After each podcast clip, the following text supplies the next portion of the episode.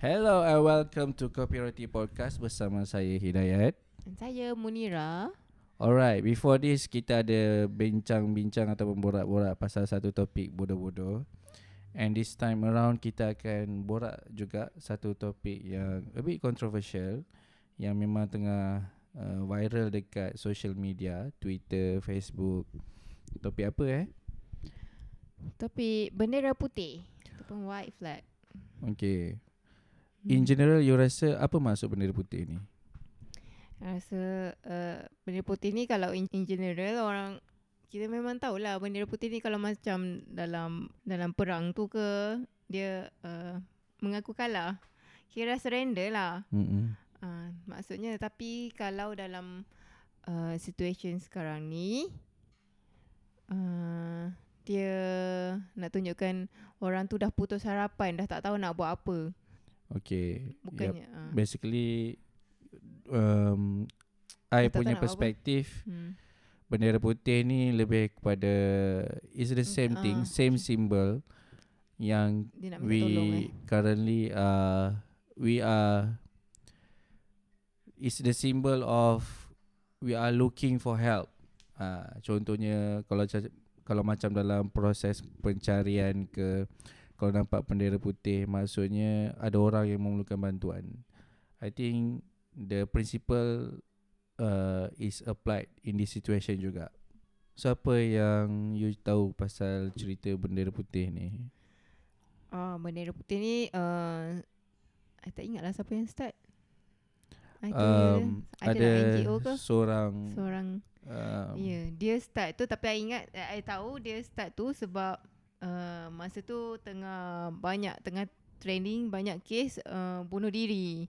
Kan masa tu memang banyak banyak gila uh, berita orang bunuh diri betul? dekat dekat mana? Dekat Tesco lah.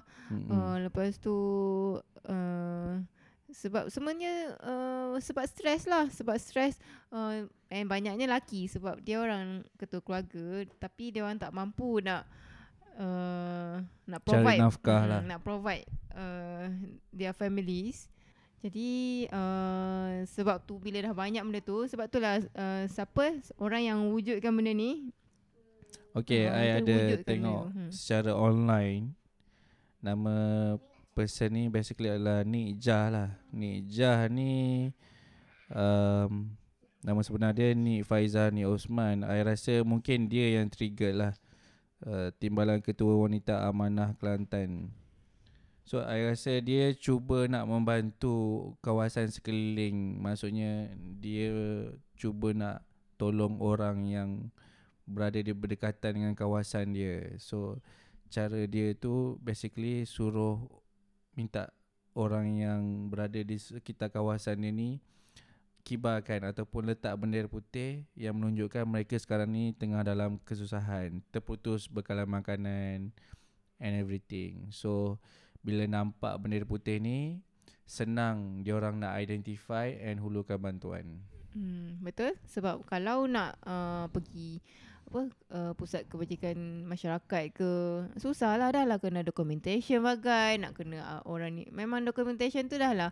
Bukan orang nak makan hari ni documentation lagi nak lulus lagi proses lagi uh, adalah uh, paling seminggu. I tak tahulah dia punya proses macam mana. Tapi nya takkanlah um, bila nak pergi apa pusat kebajikan ma- masyarakat tu dapat sehari. I rasa mustahil dapat sehari kan. Tapi orang tu nak makan hari ni nak makan esok. So orang pun macam malas juga nak pergi sebab banyak documentation. Lepas tu uh, satu lagi macam mesti tak layak punya. Nenek-nenek tu pun banyak je yang tak layak. Hmm. Nak kena ada bukti nak kena ada memanglah uh, memanglah benda tu pe- uh, penting documentation tu penting. Tapi kadang-kadang dia menyusahkan orang. So rakyat ni wujudkan bendera putih ni sebab nak avoid documentation ni nak simple. Ni uh, method ni simple lah. Uh, kita macam tak tak question ke uh, orang tu. Betul ke kau tak ada makanan? Betul ke? Sebab kita tahu orang memang dah terdesak. Orang yang orang dah memang memang nak perlukan bantuan. Tak perlulah nak sampai uh, TV kena tak ada TV kena tak ada mesin basuh kena tak ada komputer baru boleh minta uh, minta bantuan. Uh, Pada I basically dia memang dah uh, makan. banyak reason kenapa golongan-golongan yang very susah ni tak boleh nak pergi nak dapatkan bantuan nak isi borang dekat pejabat zakat ke apa ke. Satu I rasa yalah nak pergi ke tempat pusat uh, bantuan tu pun sendiri mungkin dah jauh. And then diorang memang definitely tak ada transport. And then dalam keadaan MCO ni lagi uh, banyak roadblock and everything. For them to reach this kind of agency ke badan-badan ke kadang-kadang mungkin benda tu dia orang rasa sangat susah and they are struggling so macam you cakap perlu documentation everything so benda tu jadi lagi leceh dan panjang dan tak membantu Tak membantu lambat. uh, so this is just pada I alternative way Alternative- meaning informal that way lah I rasa yes informal way. it's just a very informal way Mm-mm. To ask for help. Uh, maksudnya bila orang nampak tu kita orang yang sekeliling jiran ke ataupun orang yang lalu tahu nampak dia dalam kesusahan and then we try to help dengan apa yang kita ada. Cumanya ada golongan-golongan yang tak setuju dengan cara ni. So dia orang rasa cara ni tak betul. Mm. And ada golongan ustaz, mufti yang dia orang kata uh, satu nak dapatkan uh, go for kebajikan ataupun um, berdoa. Kita tak kata kita bila letak bendera tu kita dah give up, kita dah tak buat apa-apa and kita tak berdoa. It's just another way to ask for help. That's what I'm thinking. I rasa macam mm, siapa dia tu nak nak bagi tahu nak nak bagi tahu nak cakap orang yang letak bendera putih tu tak berdoa. Mana dia tahu orang tu tak berdoa? Siapa? Lepas tu macam mana dia tahu orang tu tak berusaha? Dah dia uh, orang tu kerja tapi kena buang. Dia nak usaha. Lepas tu mm, macam dalam radio tu ada uh, dia cakap mana ah? Hmm, dia cakap saya uh, dibuang kerja. Lepas tu dapat kerja baru. Not uh, that is apa? Not that uh, I'm incompetent. Tapi sebab MCO um, dia punya dia punya apa? Dia punya company pun tak mampu nak bagi uh, nak tak nak tanggung. Ha, so kenalah uh, buang orang. Bukannya dia yang buat problematik. Betul? Hmm. So dia yang kena buang kerja. Bukannya dia problematik. So macam bukannya dia tak nak nak nak bagi tahu sini bukannya dia yang tak berusaha. Habis tu nak keluar pun nak, ka- kalau lah dia kata orang tu boleh lagi berusaha. Dia nak keluar pun kena tahan polis. Nak pergi sana sini pun kena tanya banyak banyak benda. Kena letak documentation dah pun. Kena tunjuk surat. Nak berusaha macam mana lagi? And then ada Mana orang yang tahu? Ada kes yang ada orang letak bendera, dia orang letak bendera putih dekat kawasan tu. And then suddenly ada pihak berkuasa datang and suruh turunkan bendera putih tu. Oh ada? Ada um, through ni lah Oh. ada ada dalam so, berita siapa? lah. Uh, okay, so next time bila ada election, kita suruh dia orang turunkan benda-benda dia orang, muka-muka dia orang yang ada uh, yang ada yang penuh-penuh dekat jalan tu, kita suruh dia orang turunkan. Boleh? Ah, ah, exactly. Hmm. Sama Ini je kita letak tu. bendera dekat rumah kita kau bukannya kita letak dekat tepi-tepi jalan. Bendera putih tu. Rasa orang yang orang yang suruh tu ataupun ada ada satu MB tu yang kata siapa yang letak tu dia takkan bantu, I rasa dia tak ada empathy. Ah, So kau geng-geng politician ni I rasa dia orang macam Ah, apa lagi. yang dia orang boleh apa yang dia orang buat kira betul tapi kalau rakyat buat dikira salah. So kalau dia orang letak bendera dia orang bersepah-sepah dekat tepi jalan masa election tu, tu. Hmm. masa election ke ataupun nak menunjukkan solidariti ataupun nak membangkang everything yang tu dibolehkan pula. Tapi bila orang yang dalam kesusahan bila dia nak letak bendera putih dekat depan rumah dia orang je, benda tu pun sampaikan disuruh oleh pihak berkuasa untuk turunkan bendera tu. I rasa macam benda tu is I rasa orang tu memang tak ada empathy. hmm, Dia tak tak rasa lagi macam mana. peri kemanusiaan. Mm-mm. Betul.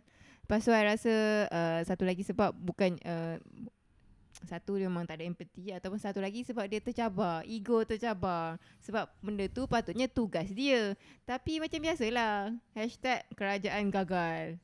Exactly. Dia dia orang tak melakukan tugas dengan baik. So rakyat rakyat jaga rakyat. Bila ja, rakyat yang buat macam tu, dia orang trigger lah. Patutnya kerja aku, kau ambil kerja aku. Nampak sangat aku ni tak kena uh, orang nampak aku ni macam tak buat kerja lah. Tapi memanglah kau tak buat kerja pun sebab kalau dah sampai rakyat yang kena jaga rakyat um, maksudnya tak ada orang yang jaga rakyat. Uh, politician tak jaga rakyat lah macam tu. Sebab kita dah terdesak sampai kita kena tolong diri sendiri. Sebab kita kena uh, berserah kat apa kita kena NGO pula yang jaga kita. Patutnya NGO ni tolong sikit-sikit je mana-mana yang uh, terpencil-terpencil. Ini macam NGO pula yang ambil alih tugas uh, tugas uh, tugas politician ni. Patutnya politician lah yang buat semua benda tu Kenapa kena uh, orang biasa pula yang nak kena naik um, orang biasa pula yang nak kena um, bantu semua benda.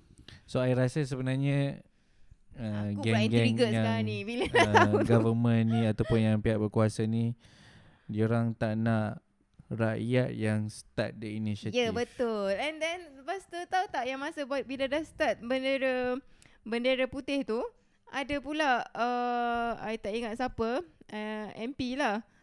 Dia pula retweet. Okay, jom kita um, apa tu jom kita uh, sebarkan uh, bendera putih ni hashtag bendera putih ni. Lepas tu oh, ramai lah orang ramai lah orang komen bawah tu. Tak malu ke? Itu rakyat punya hashtag yang kau nak masuk sama tu buat apa dah kau sebelum ni nak kau sebelum ni tak fikir apa-apa bila orang start kau pun nak join sama. Kau buka, ha. Tapi ambil gaji melampau-lampau.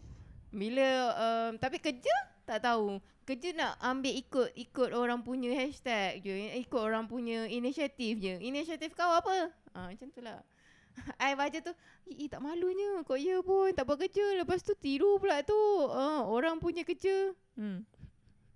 And yang kita risaukan sebenarnya bila um, idea bendera putih ni diorang start politik kan idea bendera putih hmm. ni ataupun diorang Yalah. jadikan sebagai Sebenarnya. agenda yang berbeza. That's the worst part lah pada I. So, benda tu sebenarnya neutral je sebab daripada kes bunuh diri orang tak nak orang stres siapa yang stres tu nak jadi nak uh, nak bagi jalan keluar lah jalan keluar daripada orang yang stres yang tak boleh nak buat apa-apa tu yang nak beli susu anak pun tak boleh nak bayar rumah ada tu uh, satu bilik tu kongsi lima orang uh, lima orang uh, ahli keluarga.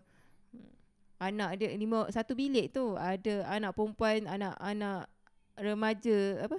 Anak dara.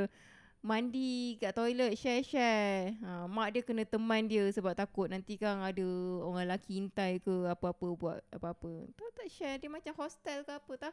Dia sewa bilik je. Duduk satu rumah tu lima orang satu bilik tu lima orang. Patutnya satu bilik tu untuk seorang je ataupun dua orang macam tu untuk student ke yang dapat bilik tu. Tapi sebab dia dah kena uh, dia tak mampu nak bayar sewa rumah dia kena keluar daripada rumah dan dia sewa bilik je.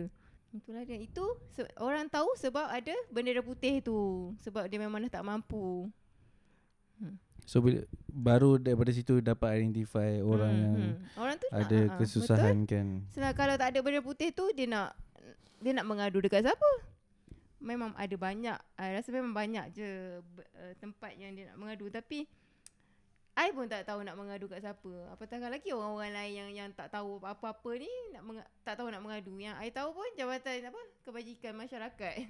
Itu pun kena ada documentation. Siapalah yang nak pergi sana. Kalau itu kalau yang macam nenek-nenek tua yang dapat tu pun semua ada orang tolong. Macam jiran-jiran dia tolong nenek-nenek tu ah pergi daftarkan nenek tu. Ada tu kena tarik balik lah. Ha, Daripada apa bantuan. So orang yang macam macam yang orang tadi tu yang lima sekeluarga tu memang takkan dapat lah kot sebab sihat je. itu Boleh lah. bekerja. Boleh bekerja.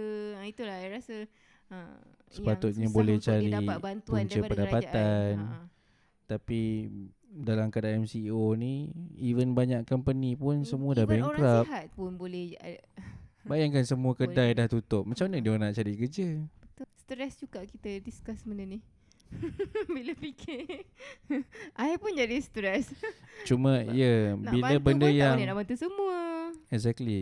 Bila benda yang kita sendiri start ataupun rakyat sendiri start Itu tapi dah maksudnya. you akan perasan most of the time akan ada orang ambil kesempatan. Mm. Ha, so bila ada orang ambil kesempatan ni tu yang biasanya dia akan merosakkan niat-niat asal, niat-niat murni orang yang kenapa kita nak uh, letak bendera putih. Ha, lepas tu bendera putih punya niat ni terus like macam terkubur because ada orang yang mencemarkan uh, dengan uh, diorang punya agenda and everything. Uh, especially pada I politician. That's yang I Okay. rasa I anticipate that it might happen Mm-mm. Ya, yeah. bila you cakap politician tu I teringat pula dah siap pergi siap pergi overseas nak han, nak nak apa? Nak enroll anak dia tadika overseas. Mesti tak baca kan? tak Hmm, itulah dia.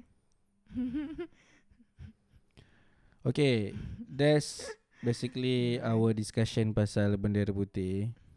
Which for us, we actually menggalakkan uh, untuk orang yang susah, tak ada pendapatan, putus bekalan makanan untuk letak bendera putih. We agreed with that idea. Comparing with some few people yang disagree which to us is uh, the justification is Ridiculous lah. ridiculous. And selfish. And tak ada empathy. So that's it. Um, Catch the coconut. berooks, berooks catch the coconut. tu je tahu tu. I tak I tak faham apa maksud berooks catch the coconut. Adalah Itu golongan-golongan. salah grammar lah. Dia beruk catch the coconut. Ah. Nak cakap orang putih sangat. Nak cakap beruk. Kau cakap beruk biasa sudah lah. Cakap lah monkey ke apa ke. Beruk. Nak cakap beruk. Beruk. Hmm, lepas tu ah, itulah dia. Orang, itu video lama kot. Tak tahulah. Tapi sebab masa tu dia nak pergi uh, France. Dia nak pergi France. Nak enroll anak dia pergi tadika. Banyaknya duit. Orang I basically tak dari tahu sini. story tu. Ya. Dia- Tadika, okey Tadika. Ha, suka hati kau je nak pergi overseas banyaknya. Itulah dia privilege orang kata privilege. So that's it our topic uh, bendera putih. sikit. I rasa kita dah melalut banyak juga. So um, kita akan kupas lagi topik-topik yang controversial. Uh, banyak lagi topik and I rasa I'm gonna get involved with one topic yang I rasa is quite close to me uh, as a doctor. And walaupun I tak terlibat because I already quite long in this uh, field tapi golongan-golongan baru doctor contract. And we will talk about it in another episode yang akan datang yang I rasa you guys should listen to as well. So that's it. See you in the next episode